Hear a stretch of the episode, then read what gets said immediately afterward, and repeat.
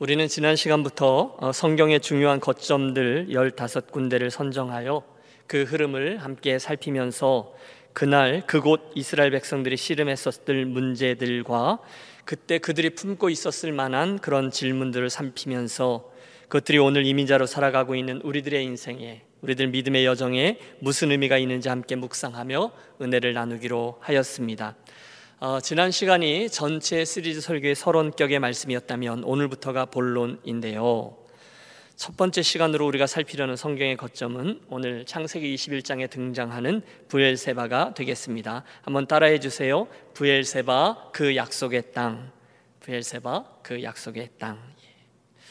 예, 오늘 우리가 대한 본문은 아브라함의 이야기를 담고 있습니다. 아브라함은 부엘세바에 에셀 나무를 심고 거기서 영원하신 여호와의 이름을 불렀으며 예 맞습니다. 이 부엘세바의 이야기를 하려면 우리 자연히 이스라엘의 시조가 되었던 아브라함을 비롯한 창세기에 나오는 세 명의 인생 이야기를 다루어야만 합니다. 아브라함, 그의 아들이었던 이삭, 그리고 그의 아들이었던 야곱이 저들이죠. 그리고 그들의 인생 여정을 그 마지막 자리 이 부엘세바까지 추적하면서 우리가 던져야 될 질문들은 결국 하나님은 어떤 분이십니까? 또 나는 그분에게 어떤 존재입니까? 그분은 왜 이 땅으로 나를 불러내셨습니까? 그분은 내가 어떤 인생 살기를 원하십니까? 또 이에 대한 우리들의 바른 반응은 어떤 것이어야 합니까?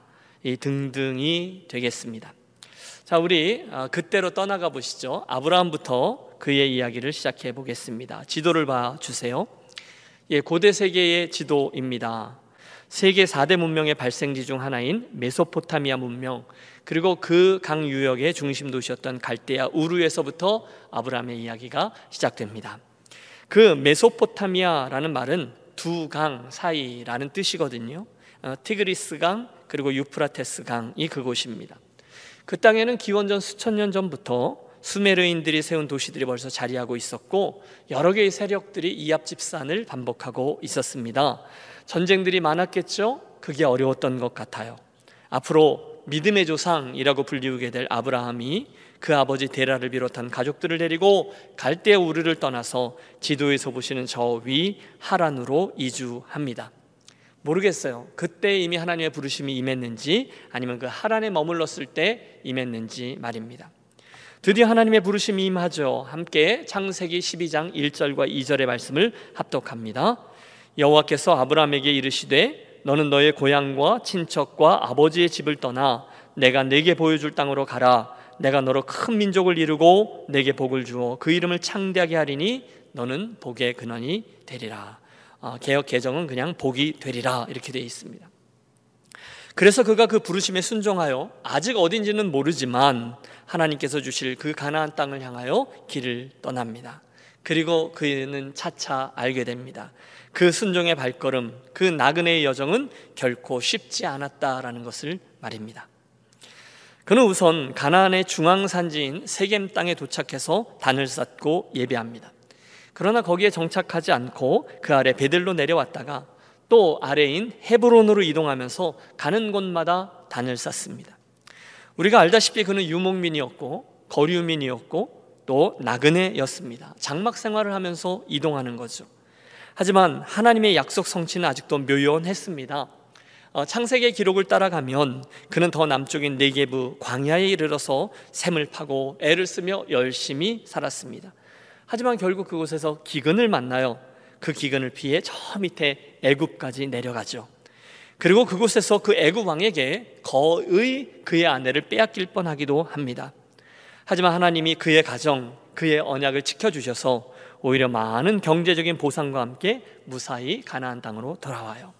다시 베델이 나오고 거기서도 단을 쌓습니다. 문제는 아직도 그가 그 가나안 땅에 받아들여지질 않는다는 겁니다. 여전히 이방인이었어요. 여전히 거류민이었어요. 설상가상 경제적인 문제로 갈등을 빚던 조카 롯 그의 식구들이 저 살기 좋은 땅 소돔으로 떠났고 하나님은 마음이 허했던 저에게 나타나셔서 동서남북을 바라보라 내가 그 땅들을 다 내게 주리라 약속하십니다. 또다시 헤브론으로 내려와 단을 쌓았고 그러면서 그는 점점 더 나이를 먹습니다. 그러나 아직도 하나님께서 앞에 주셨던 약속들은 이루어지지를 않았습니다. 결국 그는 여종 하가를 통해서 이스마엘이라는 아들을 얻죠. 뭐라도 좀 해보려는 시도였을 겁니다. 하지만 하나님은 그가 약속의 우사가 아니라 하십니다. 아니 그럼 어쩌라고요? 시위라도 해야 될 형국인데 그는 또다시 묵묵히 순례자의 길을 떠납니다. 헤브론을 떠나고 가데스 바네아와 술 사이에 위치한 그랄 땅에 다시금 정착을 시도합니다. 여러분 제가 많은 거점들을 이야기했는데 여기까지 이야기만 들어도 벌써 숨이 가빠오지 않습니까? 아브라함은 정말로 최선을 다해서 그 땅에 정착하기 위하여 애를 썼습니다. 마치 오늘 우리들이 이 미국 땅에 뿌리를 내리려고 애를 써왔던 그것처럼 말입니다. 수고하고 또 애를 써요. 하지만 그 땅의 사람들은 끝까지 저를 냉대합니다. 끝까지 정착민으로 받아들여지지를 않아요. 설상가상 그 땅의 왕 아비멜렉이 또 한 번 그의 아내를 빼앗으려고 시도합니다. 그리고 하나님은 또 한 번 그녀를 지켜주시며 당신의 언약을 보존하셨어요. 그리고 나서야 하나님은 드디어 당신의 약속을 이루십니다. 바로 후사에 대한 약속 그리고 땅에 대한 약속이었죠. 드디어 기적의 아들이었던 아들 이삭이 100세가 되었던 아브라함과 사라 사이에 태어납니다. 와, 여러분 생각해 보세요. 세상이 다르게 보였을 것 같습니다. 아브라함이 그때서야 용기를 내어 그 땅에 우물을 파고 또 한 번 심각하게 정착기를 모색합니다. 또 한 번 그 땅 사람들이 와서 그 샘을 빼앗으려고 하는 찰나 아브라함이 이번엔 다르게 반응합니다. 용기를 냅니다. 더 이상은 안 되겠다는 겁니다. 그 아비멜렉 왕에게 도전합니다. 나는 더 이상 이 땅의 거류민이 아니다. 나는 이 땅의 정착민이다. 여기는 내 땅이다. 이 샘은 내가 판 우물이다. 이번에는 더 이상 물러설 수 없다. 예, 그리고 아비멜렉과 그의 군대 장관 비골이 그곳을 아브라함의 땅, 아브라함의 소유로 인정하고 언약을 맺습니다. 드디어 하나님의 모든 언약들이 현실로 이루어지는 놀라운 일이 벌어졌어요. 그런데 여러분, 거기가 어디일까요?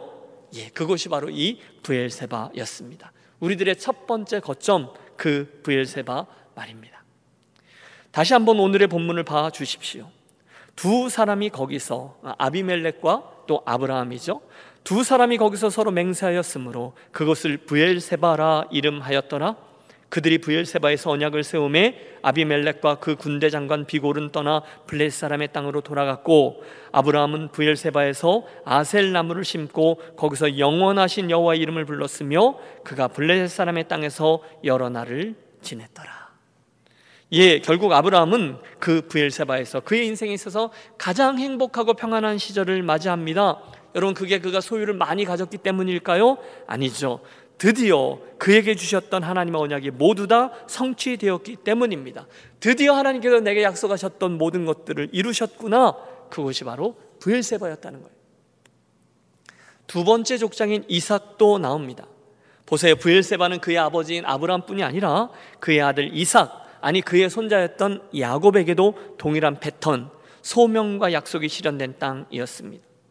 여러분, 이삭은 형통의 사람이었는데 이를 보여주는 전형적인 사건이 창세기 26장에 등장합니다. 유목민이었던 저가 농사를 배워 그 땅에서 농사를 지었는데 100배의 이익을 얻었대요. 기가 막힌 이야기하죠. 그런 주변 사람들이 그걸 시기하지 않을 수 없습니다. 그래서 이삭이 움직이는 곳들마다 와서 사사건건 문제를 삼고 우물들을 빼앗거나 메워 버립니다. 여러분 그곳은 광야 네게브 지역이었습니다. 그러니 우물의 중요함은 아무리 강조해도 지자치지 않아요. 그런데 이삭은 그들의 그 대적에 싸우기는커녕 끝까지 그들을 선대하며 가는 곳들마다 새롭게 우물을 파고 꾸준히 정착의 뿌리를 내립니다. 시비를 걸어요. 양보합니다. 저리로 가서 또 우물을 팝니다. 그러면 또 우물이 퍼져 나옵니다. 그러기를 자그마치 일곱 차례 드디어 그랄 땅 사람들이 깨닫습니다. 저 사람은 보통 사람이 아니구나. 저 사람은 하나님이 함께 하시는 형통하는 사람이구나. 결국 그들이 먼저 다가와 화친을 맺자고 제안합니다. 그 아비멜렉이 다시 와서 그의 아버지 아브라함과 맺었던 언약을 새롭게 갱신합니다. 이삭은 그 땅에 비로소 정착하게 되었습니다. 부엘세바예요. 그리고 나서 세 번째 족장인 야곱의 이야기도 시작됩니다. 여러분 쌍둥이 형이었던 에서하고 크게 갈등하고 결국은 집을 떠나야 했던 동생 야곱의 이야기를 아실 것입니다. 욕심이 과했습니다. 하나님의 일하심을 기다리지 못했습니다. 결국 야곱은 아버지의 땅, 또 할아버지의 땅이었던 부엘세바를 떠납니다. 야반도 주죠. 그리고 저 위에 있는 바다나람, 아직도 그의 인척들이 살고 있는 하란입니다. 거기에서 그 인생의 젊은 시절들을 다시 보냅니다. 그리고 20년의 세월 속에서 참으로 수고롭게 살다가 그 삼촌과의 갈등으로 또다시 야반 도주를 감행합니다. 물론 보세요. 그때 그의 모습은 소위 성공한 비즈니스맨처럼 보였을 겁니다. 수많은 가축들을 소유했습니다. 대가족들을 소유했습니다. 종들도 많이 있었습니다. 하지만 아직 해결하지 못했던 것이 있었으니 형 에서와의 문제였습니다. 그 위기 가운데 창세기 32장에 펼쳐지죠. 저 유명한 야복 강가의 씨름을 통해서 그가 하나님을 만나고 이스라엘이라는 새 이름과 축복을 받았으며 그분의 은혜로 에서와 기적적으로 화해합니다. 하지만 그는 하나님과 언약을 맺었던 베델이 아니라 당시 가장 살기 좋았던 땅 세겜으로 정착을 시도합니다. 그러나 그곳에서의 삶도 평탄치 않습니다. 그의 딸이었던 딥나가 그곳 추장의 아들 세겜에게 욕을 당하는 수치를 겪어야 됐고 그의 아들들이 끔찍한 복수국을 벌인 결과 결국 그것은 또 결국 그는 그것을 또 다시 떠나 베델로 가 하나님께 단을 쌓고 드디어 그의 서원을 지킵니다. 그리고 또 다시 남아하여 헤브론 땅에 가서 살죠. 하지만 그것으로 그의 인생이 안정되지 않았습니다. 이제 창세기는 그의 아들이었던 요셉의 이야기를 비추기 시작합니다. 어느 날 그가 가장 편애하던 아들 요셉을 잃게 되죠. 다른 아들들이 그를 죽이려고 하다가 애굽의 종으로 팔아 넘긴 후에 짐승에게 해를 당했다라고 거짓을 고합니다. 그 다음 스토리를 알아요. 아버지에게는 죽은 아들이었던 요셉이 저 애굽에서 종이 되었다가 죄수가 되었다가 결국은 국무총리의 위에 오르죠. 자, 그 긴 세월 동안에 슬픔 속에 살고 있던 야곱은 족장들의 길이죠. 브엘세바와 헤브론을 오가며 살다가 그 위에 베델에 올라가 예배하면서 살아갑니다. 그러던 어느 날 기적이 일어났어요. 죽은 줄로 말았던 그 요셉이 살아있대요. 어디에요? 예, 저 밑에 저 애굽 땅에요. 그것도 그 애굽의 국무총리가 되어서 온 세상을 기근해서 구하고 있고 아버지를 너무 그리워하며 찾는다고 하네요. 와, 그러니 얼른 내려가야 되지 않겠습니까? 그런데 그 발걸음이 가볍지 않아요. 확신이 서지 않았던 것입니다. 내가 이 나이에 우리 조상들에게 주신 이 땅을 두고서 또다시 타향으로 향하는 것이 맞는가? 결국 그는 주저주저하며 그 아래를 향하다가 그 부엘세바에 멈추어 하나님께 단을 쌓고 예배합니다. 그날 밤에 하나님이 야곱에게 나타나셔서 말씀하십니다. 걱정하지 말고 내려가라. 내가 너와 함께 갈 것이고 거기서 너로 큰 민족을 이루게 할 것이며 때가 되면 다시금 너희를 이 땅으로 인도하여 내리라. 최종적인 언약이 재확인되었어요. 그 부엘세바였어요. 그러므로 여러분 이 세 명의 이야기들을 종합해 보면 부엘세바는 그들 모두에게 참으로 지난했던 삶의 여정들, 떠돌이 나그네 거류민으로 살아야 됐던 그 삶의 여정에 마침표를 찍게 해준 진정한 의미에서의 종착역이 된 것이었습니다. 그 부엘세바에서 오래전에 아브라함에게 주셨던 언약은 현실이 되었고 이삭의 신실함이 완성되었고 야곱의 소명 또한 빛을 발하게 되었습니다. 다시 말해서 그 부엘세바에서 아브라함과 이삭과 야곱은 자기들에게 주셨던 하나님의 약속이 현실이 되는 것을 두 눈으로 목도했어요. 결국 그들은 그 인생에 주셨던 그리고 우리가 맨 처음에 던졌던 그 질문들에 대한 해답을 얻게 됩니다. 아, 내가 하나님의 사람이구나. 그분은 정말로 나의 하나님이 되어 주셨구나. 그분은 나로 하여금 당신을 경외하며 신실한 믿음으로 그리고 당신을 예배하며 살아가라 하시는구나. 사랑하는 여러분, 그들의 이야기는 이즈음하고 오늘 우리들의 이야기를 한번 꺼내 보시죠. 어떠세요, 여러분? 저와 여러분 그 창세기에 나오는 족장들의 이야기를 들으시면서 어, 저 이야기는 내 이야기인데 라는 생각을 안 해 보셨습니까? 여러분께서 원하시든 원하시지 않으시든 상관없이 예, 그들의 인생 여정은 저와 여러분의 지나간 인생의 여정을 떠올리게끔 해 줍니다. 생각해 보세요. 그들은 그 땅에서 정말 치열하게 살았습니다. 갈등했습니다. 고생했습니다. 경쟁했습니다. 전쟁도 치렀습니다. 심지어 아내를 잃을 뻔하기도 했고 또 내가 판 우물인데 자기네 거라고 우기는 이들을 상대해야 했습니다. 외로웠을 거예요. 분통이 터졌을 거예요. 화가 나서 잠을 이루지 못한 날도 있었을 겁니다. 때로는 정말로 하나님 계신 거야 의심도 했을 겁니다. 누구의 이야기일까요? 저의 이야기입니다. 그리고 사실은 오늘 여러분의 이야기입니다. 그게 이민자로서의 우리들의 삶의 여정이었어요. 우리 이민자들의 이야기를 그의 신학적인 자료로 삼았던 아, 그 프린스턴에서 계셨던 이상현 교수님은 저와 여러분 같은 우리 아시안계 이민자들이 미국 땅에서 살아갈 때에 이 땅에 정착민으로 쉽게 받아들여지지 못하고 저구석 변두리로 이렇게 밀려가는 현상을 forced marginality라고 명명합니다. 나는 원치 않지만 본의 아니게 우리가 이 사회의 구석으로 밀려간다는 거예요. 거기엔 두 가지 이유가 있대요.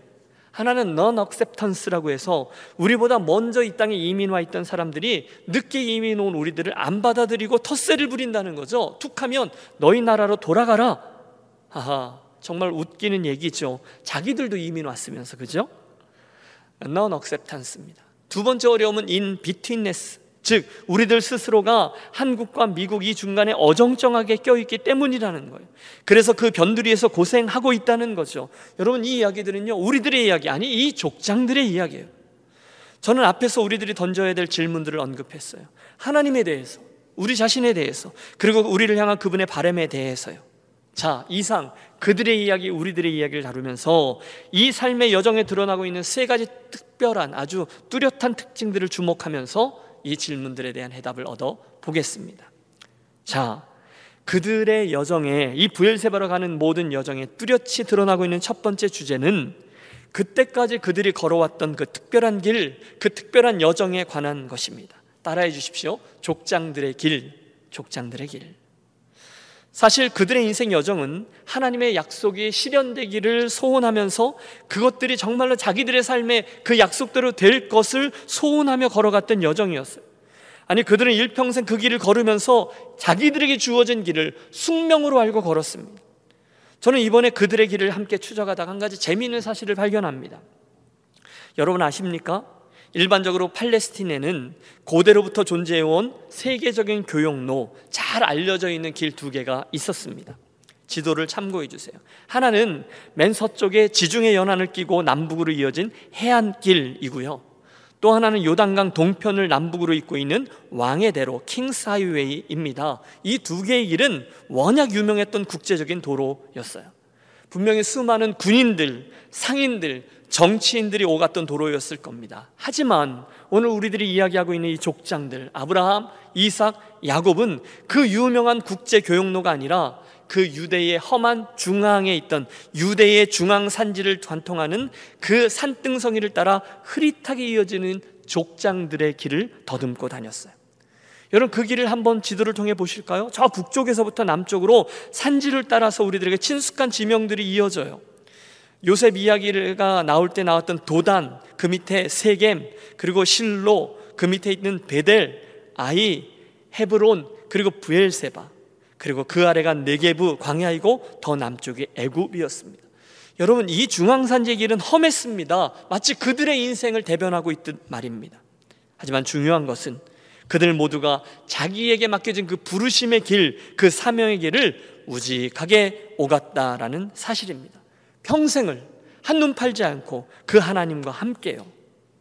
언제 그 약속들을 다 이루어 주실지는 아직 몰라요. 하지만 그분의 약속은 이루어질 것이다라는 믿음과 함께 그 길을 걸어갔다는 거예요.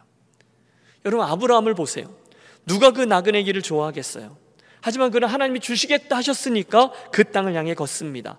후사를 주신대요. 밤하늘의 별들과 같이 해변의 모래와 같이 엄청나게 줄 것이라 하셨는데 끝까지 그 일은 이루어지지 않아요. 오히려 아내를 뺏길 뻔하기도 했다니까요. 동서남북에 있는 모든 땅을 다 내게 주리라. 아이고 정착지도 하나 찾지 못할 정도로 힘들었습니다. 그런데도 아브라함은 끝까지 자기에게 맡겨진 그 운명의 길을 걷습니다. 그러다가 브일세바에 이르러 약속의 성취를 맛보는 거죠. 이삭은요, 그에게도 같은 스토리가 있었어요. 말씀드린 대로 텃세와 방해가 너무 심했습니다. 그런데도 그는 끝까지 그 길을 걸어서 부엘세바에 이릅니다. 야곱도 마찬가지입니다. 아버지 집을 떠나서 저 위에 바단 아람을 향할 때에도 훗날 고향에 돌아온 후에도 그는 여전히 그 길들을 따라 걷습니다. 그리고 부엘세바에 이르죠. 드리는 말씀은 이겁니다. 그들은 똑같이 일평생 그들의 인생을 들여 결국 자기들에게 맡겨진 그 부르심의 길을 묵묵히 걸었다는 거예요. 약속이 아직도 이루어지지 않았어요. 중간에 의심도 있었을 거예요. 그러나 부르심이었으니까, 언약이 있었으니까 끝까지 인내하며 걸었다는 것이죠. 여러분 저는 바로 그 모습이 우리 이민자들의 표상인 그 족장들에게서 그 부엘세바의 거점에서 우리가 배우는 첫 번째 영적인 원리라고 믿습니다. 누구에게나 하나님의 부르신 부르심 족장들의 길이 있다는 거예요. 그리고 그걸 끝까지 잘 걸어가는 것이 우리들에게 소명이라는 것입니다. 신약에 이르러 사도 바울은 나의 달려갈 길이라는 그의 길, 그 사명의 길, 아니 그 족장의 길을 걸었습니다. 우리 예수님도 십자가의 길이라고 당신에게 맡겨진 족장의 길을 걸으셨습니다. 베드로 또 그를 비롯한 사도들 오래전의 선지자 예레미야, 다니엘, 아모스, 그리고 느헤미야, 에스더 모두들 쉽지 않지만 자기들에게 주어진 그 족장들의 길을 걸었다는 거예요. 그리고 그것들을 완주해냅니다. 저는요. 그리고 여러분은요. 여러분 그들의 길은요. 그 옆에 나온 유명했던 왕의 대로 또는 해변길 같은 출세의 길, 화려한 길이 아니었어요. 그 길을 족장들의 길을 걷는다고 부와 명예가 보장되어 있지 않았습니다. 오히려 어쩔 때 어떤 길은 완전 반대의 길처럼 보였어요. 고속도로가 아니에요. 지방에 있는 산등성이들을 타고 넘는 길이었어요. 저쪽에 혹시 병거를 타고 요란하게 달려가고 있는 제국의 장군이나 수백 마리의 낙타에 가득 실은 가득 짐을 싣고 가는 상인들의 모습이 보였을지도 몰라요. 하지만 그 길들에 비해서 그들이 걸어야 됐던 길은 짐승들의 울음소리, 오물 냄새가 가득한 황량하고 외로운 족장들의 길이었습니다. 그러나 그들은 그 길을 걸어냅니다. 왜요? 그것들이 자기에게 맡겨진 자기에게 부르신 소명의 길이었기 때문입니다. 사랑하는 여러분, 오늘 저와 여러분 어느 길을 걷고 있습니까? 나에게 맡겨진 그 소명의 길을 묵묵히 걷고 있습니까? 아니면 저쪽에 화려한 다시스를 동경하며 나의 길이 아니라 엉뚱한 길을 동경하며 힐끔힐끔 눈치를 보며 걷고 있습니까? 내가 가야 될 길이 분명히 여기 있는데 혹시 지금 다른 누군가의 길을 부러워하며 또 그러느라 내 길에 대한 감도 잃고 방향 감각도 잃은 채 무기력하게 이 길을 걷고 있지는 않습니까? 물론 여러분 우리 사람들은 누구나 화려한 길을 좋아합니다. 이왕이면 좀 더 출세하고 싶습니다. 투박하면서 먼지가 펄펄 나는 이 광약길이 아니라 화려하고 유명하고 세련된 국제 교육로를 따라서 결국 더 높아지고 결국 더 유명해지고 좀 더 많은 것을 소유하며 만족스러운 삶을 살고 싶고 그러합니다. 하지만 여러분 기억하세요. 그 길로 가면 하나님 주신 약속의 땅 부엘세바에 이르는 것이 아닙니다. 나의 소명이 이루어지고 그분의 약속이 성취되는 땅 거기에 이를 수가 없어요. 기억하세요. 족장들의 길을 가야만 나에게 맡겨진 부르심의 길을 가야만 우리는 약속이 성취되는 땅 부엘세바에 이를 수가 있습니다. 축복합니다. 오늘 하나님께서 여러분으로 하여금 있게 하신 그곳에서 성도로 부르심을 입은 이 길을 족장의 길로 여기시고 그분과 동행하며 그 길을 완주해 내시는 저와 여러분들이 되시기를 바랍니다. 물론 중간중간에 내 욕심만큼 속도가 안 날 수도 있어요. 여기가 거기 같고 거기가 여기 같아서 무력감을 느낄 수도 있어요. 게다가 그분은 어디라고 미리 귀띔해 주시지 않아요. 다만 매일매일 그분은 나와 함께 동행하시면서 이 길을 걸어가 주세요. 아니, 그분이 우리들에겐 이미 길 더 웨이인 줄로 믿습니다. 한 걸음 한 걸음 주 예수와 함께 날마다 날마다 우리는 걷겠네. 그게 신앙인의 길이라는 거예요. 여러분 우리는 어느 날 하나님의 부르심과 함께 이 땅에서의 여정을 시작했습니다. 인생에 우연은 없어요. 그렇다면 여기서도 끝까지 하나님 그분과 함께 그분을 따라 믿음의 길을 걸어가는 날마다 꾸준히 길을 걸어가는 성도들이 되어 주시기를 축복합니다. 별일 많아요? 어려움도 고난도 있어요. 이민자로 우리가 겪는 그 많은 일들 수십 권의 책을 써도 모자랄 겁니다. 게다가 요즘은 팬데믹 상황으로 너무너무 혼동스럽습니다. 진짜 기근과 같은 상황이에요. 하지만 우리는 여기서 멈출 수 없습니다. 대신 끝까지 예수 잘 믿으면서 이 길을 가는 거예요. 그날 아브라함과 이삭과 야곱이 그 족장들의 길을 걸었던 것처럼 예, 저와 여러분에게는 그날의 그 족장들의 길이 따로 있습니다. 두 번째, 그들의 이야기와 블세바를 추적하다 보면 우리 감탄하지 않을 수 없는 또 하나의 사실을 맞닥뜨립니다. 그것은 바로 그들에게 있었던 신실함이었습니다. 따라해 주세요. 신실함으로 걷는 길, 신실함으로 걷는 길. 여러분 결국 부엘세바가 누구에게 주어집니까? 예외 없습니다. 바로 그 신실한 이들에게 주어집니다. 그날 그들은 하나님을 향한 믿음을 끝까지 놓지 않았어요. 아브라함을 보세요. 그에게 주어지신 약속들이 어마어마하지 않았습니까? 내가 복이 되리라, 복덩어리가 되리라. 그런데 10년이 지나도 20년이 지나도 그게 아닌 것 같아요. 솔직히 그 정도 기다렸으면 많이 기다린 건 아닙니까? 그러면 에이 하나님 이제 그만하세요. 그만 사기치세요. 기다리는 것도 지쳤어요. 그냥 저 눈앞에 보이는 저 이스마엘 하거나 행복하게 여기서 살겠습니다. 여러분 아브라함이 충분히 그렇게 데모할 수 있었습니다. 하지만 보세요. 그런데도 아브라함은 끝까지 하나님을 믿습니다. 심지어 타라, 사라의 태가 죽은 것 같음을 알면서도 로마서의 말씀처럼 바랄 수 없는 중에도 믿으면서 그 길을 걸었어요. 그게 신실함이에요. 그는 단 한 번도 하나님을 무시하거나 하나님이 계시지 않는 분처럼 여기지 않았습니다. 이삭도 그렇습니다. 사실 그의 현실을 보면 결국 자기가 하나님의 축복의 주인공이 될 거라는 거, 그 삶의 지경이 넓어지게 될 거라는 것을 믿기 어려웠습니다. 여러분, 그가 어렸을 때 아마 큰 상처로 남았을지도 모르겠어요. 아버지가 자기를 죽여 제사를 지낼 뻔하지 않습니까? 늦게 늦게 겨우 늦장가 들었는데 그 중에 겨우 태어난 아들 하나는 가출을 해버렸어요. 집안을 좀 일으켜 세울까 했는데 계속해서 그 땅의 사람들이 그를 힘들게 했어요. 하지만 이삭은 단 한 번도 성실한 신실한 그의 길을 포기하지 않습니다. 그리고 마침내 부엘세바에 이르러요. 마지막 야곱은 결이 좀 다르죠. 그의 영악함 때문입니다. 처음에는 그게 빠른 길일 줄 알았어요. 하지만 그렇지 않았죠. 사실은 그 영악함 때문에 그는 부엘세바라 인도하신 하나님의 손길을 거절하고 무시하고 뺑뺑 돌아 늦게 도착했습니다. 여러분 베델, 바다나람, 마하나임, 야복강 그리고 세겜, 헤브론 어느 거 하나 쉽지 않았습니다. 그런데도 놀라운 것은 야곱이 일평생 그 하나님의 축복을 구하며 걸었다는 거예요. 그리고 거의 마지막 장면이죠. 하나님을 예배하는데 내가 너를 애굽으로 내려보내 그 땅에서 큰 민족을 이루게 하리라 하나님의 놀라운 계획을 듣고 그렇구나 그분과의 언약을 새롭게 갱신합니다. 결국 이 세 사람 모두 신실함으로 끝까지 그 길을 갔고 결국 부엘세바를 얻어냅니다. 여러분 아세요? 그 부엘세바라는 지명을 직역하면 맹세 혹은 언약의 샘입니다. 그리고 그들 모두가 정말로 그런 인생을 살았어요. 비결은요, 두 가지를 말씀드렸죠. 그들에게 맡겨진 족장들의 길을 신실함으로 끝까지 걸었다는 거예요. 사랑하는 여러분, 참 별일이 많은 이민자들의 삶입니다. 오늘도 저와 여러분의 많은 일들이 일어납니다. 여러분 건강에 힘드실 때 있습니다. 사업이 잘 안 될 때 있습니다. 교회에도 별일들을 다 만납니다. 요즘의 팬데믹 상황, 여러분 이게 이렇게 길어질 줄 누가 알았습니까? 그러나 이 상황들은 변해도 별 일들이 많아도 우리 끝까지 믿음의 사람으로 이 길을 걸어가겠습니다. 이번 팬데믹 상황도 신실함으로 감당해 보십시오. 신실함 그것이 결국 우리들을 그 약속의 땅 부엘세바로 이끌어 줄 줄로 믿습니다.